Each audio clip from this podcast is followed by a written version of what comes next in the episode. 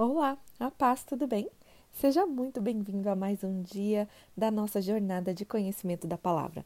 Para quem ainda não sabe, eu sou a pastora Érica Macedo Cruz e nós estamos estudando juntas o livro A Isca de Satanás.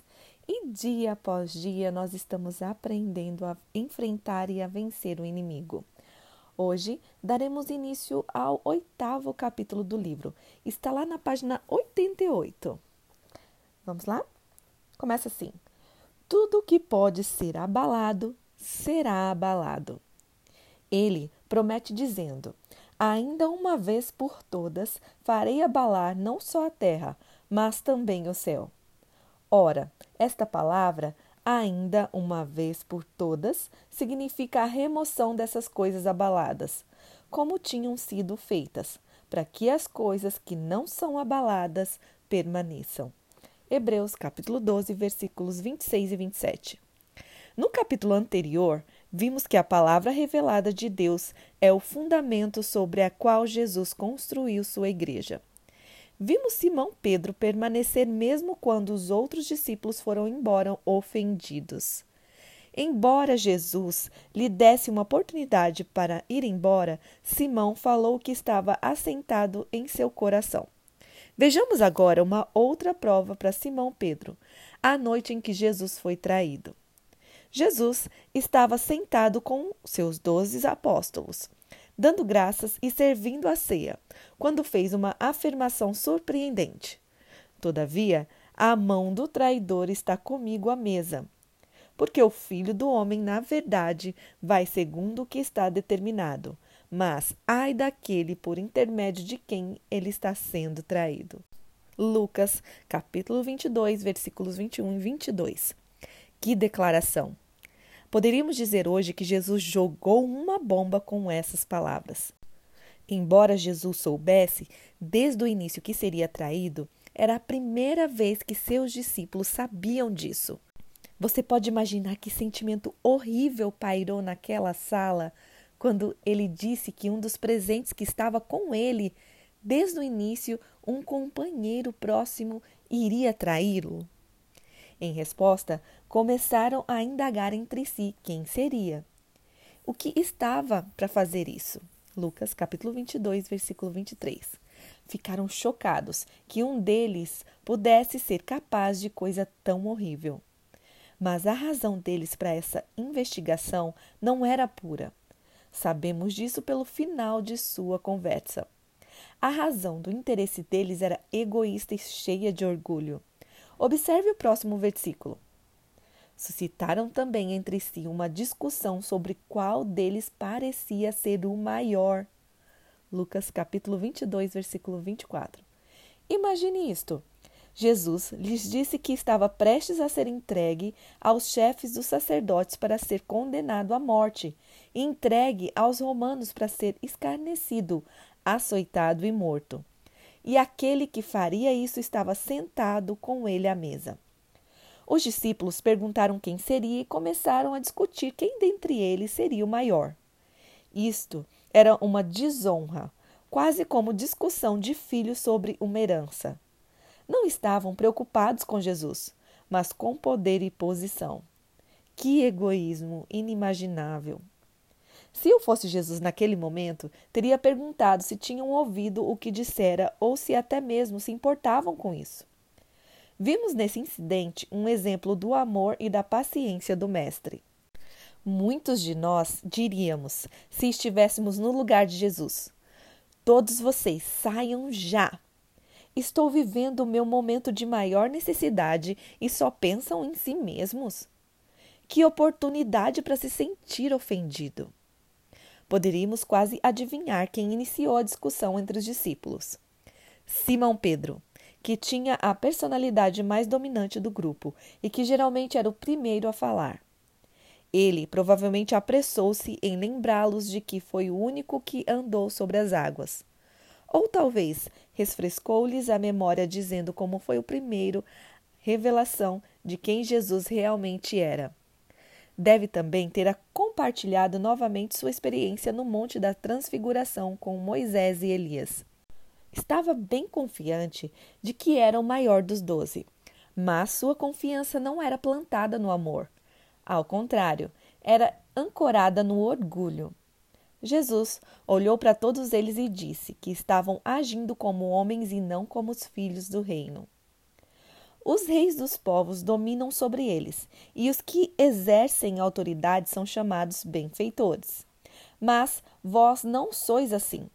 Pelo contrário, o maior entre vós seja como o menor, e aquele que dirige seja como o que serve. Pois qual é o maior? Quem está à mesa ou quem serve? Porventura, não é quem está à mesa? Pois no meio de vós eu sou como quem serve. Lucas capítulo 22, versículos 25 ao 27. O propósito de sermos peneirados. Embora Simão Pedro tenha recebido grande revelação de quem Jesus era, ainda não andava no caráter e na humildade de Cristo. Ele estava construindo sua vida e seu ministério em vitórias passadas e orgulho. Paulo nos exorta a sermos prudentes na edificação do fundamento em Cristo. 1 Coríntios, capítulo 3, versículo 10. Simão Pedro não estava edificando com os materiais necessários ao reino de Deus, mas com determinação e autoconfiança. Embora não tivesse consciência, ainda esperava a transformação do seu caráter. Sua referência adivinha da soberba da vida. 1 João capítulo 2, versículo 16. O orgulho nunca seria forte o suficiente para capacitá-lo a cumprir seu destino em Cristo. Se não fosse removido, poderia destruí-lo. O orgulho era a mesma falha de caráter encontrada em Lúcifer, o querubim ungindo de Deus, causando sua queda. Note que Jesus diz a Simão Pedro Simão, Simão, eis que Satanás vos reclamou para vos peneirar como trigo. Lucas capítulo 22, versículo 31. O orgulho abriu as portas para o inimigo entrar e peneirar Simão? A palavra peneirar é traduzida do grego siniazo. Significa peneirar, passar por uma peneira. Testar a fé através da agitação interior ao ponto de ser destruído. Agora, se Jesus tivesse a mesma mentalidade da maioria das igrejas, ele teria dito: Vamos orar e amarrar o ataque do diabo. Não deixaremos Satanás fazer isso com nosso querido Simão. Mas veja o que ele diz: Eu, porém, roguei por ti, para que tua fé não desfaleça. Tu, quando te converteres, fortalece os teus irmãos. Lucas capítulo 22, versículo 32. Jesus não orou para que Simão Pedro escapasse do intenso abalo que o destruiria. Orou para que sua fé não desfalecesse. Jesus sabia que da tribulação surgiria um novo caráter do qual Simão Pedro precisava para cumprir seu destino e fortalecer seus irmãos. Satanás tinha requerido permissão para abalar Simão Pedro, tão severamente que perderia sua fé. A intenção do inimigo era destruir esse homem de grande potencial, que tinha recebido tão grande revelação. Mas Deus tinha um propósito diferente com esse abalo e, como sempre, está muito à frente do diabo. Permitiu ao inimigo fazer isso para abalar o que em Simão Pedro precisava ser abalado. Deus mostrou à minha esposa, Liza, cinco propósitos para abalar um objeto. Primeiro, trazê-lo mais perto de seu fundamento. Segundo, remover o que está morto. Terceiro, colher o que está maduro. Quarto, despertar. Quinto, unir ou misturar para que não mais fique separado. Qualquer pensamento do coração enraizado em egocentrismo ou orgulho será expurgado. Como resultado desse abalo tremendo, toda a autoconfiança de Simão Pedro iria embora, e tudo que permanecesse seria fundamento de Deus. Seria despertado para sua verdadeira condição, o que era morto seria removido e o fruto maduro colhido, trazendo-o para mais perto de seu verdadeiro fundamento. Não mais trabalharia independentemente, mas seria dependente do Senhor. Pedro audaciosamente contrariou as palavras de Jesus.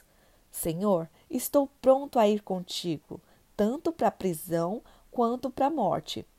Essa afirmação não nasceu do espírito, mas de sua autoconfiança. Ele não conseguia enxergar o que estava sendo abalado. Judas versus Simão. Para alguns, Pedro foi covarde que falava demais. Mas no jardim, quando o soldado do templo veio prender Jesus, ele tomou sua espada e feriu o servo do sumo sacerdote, cortando-lhe a orelha direita. João capítulo 18, versículo 10. Os covardes não atacam quando os soldados inimigos estão em maior número. Concluímos então que ele era forte, mas a sua força estava na sua própria personalidade e não na humildade de Deus, porque o processo de ser peneirado não tinha ainda começado. Aconteceu justamente o que Jesus predisse. O mesmo Simão Pedro, ousado e forte, pronto para morrer por Jesus, tomando a espada no jardim cheio de soldados, foi confrontado por uma insignificante serva. Ele foi intimidado por ela e negou que conhecia Jesus. Alguns acham que são as grandes coisas que fazem com que os homens tropecem. Geralmente são as menores que mais os abalam.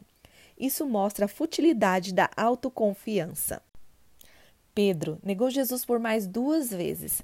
Imediatamente o galo cantou e Pedro se retirou e chorou amargamente. Ele foi abalado pela sua autoconfiança e acreditou que nunca mais se levantaria. Tudo que restou, embora não estivesse consciente disso, foi o que o Espírito Santo lhe revelara. Inclusive, Simão Pedro e Judas eram parecidos em várias coisas. Ambos rejeitam Jesus nos últimos dias mais importantes de suas vidas. Mesmo assim, esses dois homens tinham uma diferença fundamental. Judas nunca desejou conhecer Jesus de forma como Simão. Judas não estava fundamentado nele. Parecia que ele amava Jesus, uma vez que largou tudo para segui-lo, viajar em sua companhia e até mesmo sofrer perseguição. Expulsou demônios, curou os enfermos e pregou evangelhos. Lembre-se de que Jesus enviou os doze para pregar, curar e libertar, e não só onze. Mas seu sacrifício não vinha de seu amor por Jesus ou da revelação de que em ele era. Judas tinha desde o início seus próprios planos, nunca se arrependeu de seus motivos egoísticos. Ele mentiu e bajulou para ganhar vantagem. Mateus capítulo 26, versículo 25. Ele pegou o dinheiro da tesouraria do ministério de Jesus para uso pessoal. João, capítulo 12, versículos 4, 5 e 6. E por aí vai. Ele nunca conheceu o Senhor, mesmo tendo passado três anos e meio em sua companhia. Ambos, Pedro e Judas, entristeceram-se pelo que haviam feito.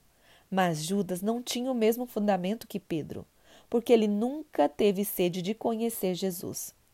Jesus não lhe foi revelado. Se Judas tivesse revelação de Jesus, nunca poderia tê-lo traído. Quando uma forte tormenta atacou sua vida, tudo foi abalado e levado pelo vento. Veja o que aconteceu.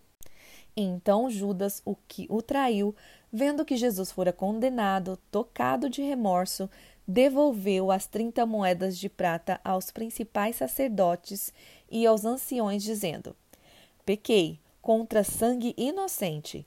Eles, porém, responderam: Que nos importa? Isso é contigo.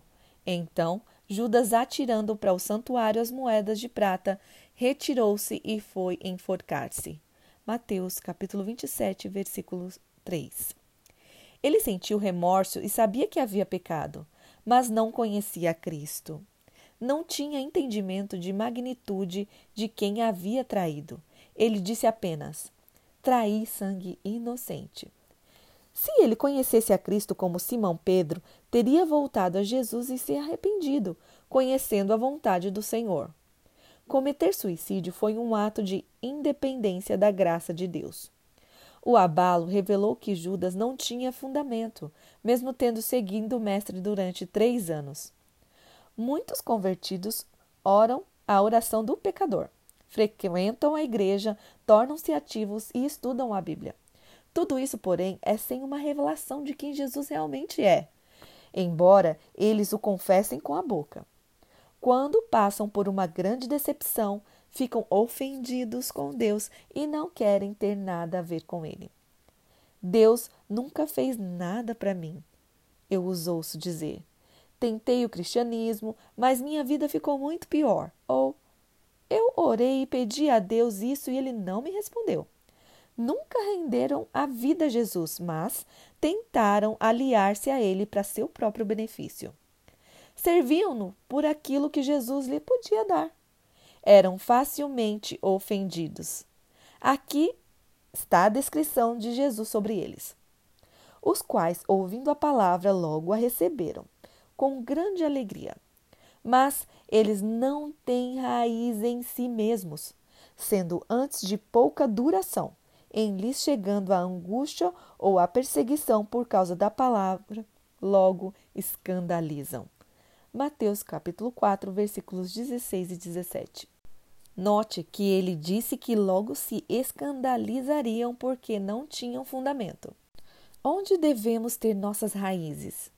Encontramos a resposta em Efésios capítulo 3, versículos do 16 ao 18. Devemos estar arraigados e alicerçados em amor.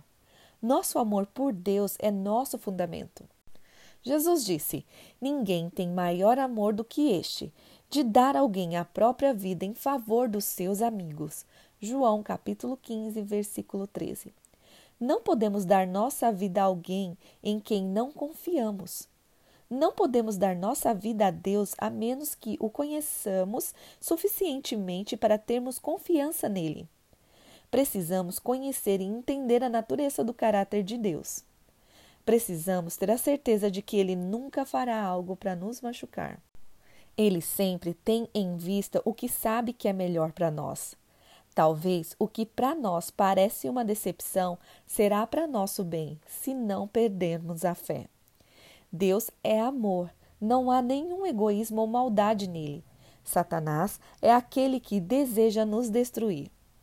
Geralmente vemos as situações em nossa vida através de lentes de curto alcance. Isso distorce a imagem real. Deus enxerga o aspecto eterno daquilo por que passamos. Se enxergarmos as situações só de nossa perspectiva limitada, duas coisas podem acontecer. Primeiro, no meio do processo purificador de Deus, seremos presa fácil à ofensa, seja ela de Deus ou de seus servos. Segundo, podemos ser facilmente enganados pelo inimigo. Satanás usará algo que pareça correto no momento. Seu grande plano é usar aquilo para nossa destruição ou morte. Quando confiamos em Deus, não somos tirados do cuidado do Pai. Não sucumbiremos à tentação de cuidar de nós mesmos. E assim terminamos a primeira parte do oitavo capítulo. Que você tenha um dia abençoado na presença de Deus. Nos vemos amanhã. Bye bye!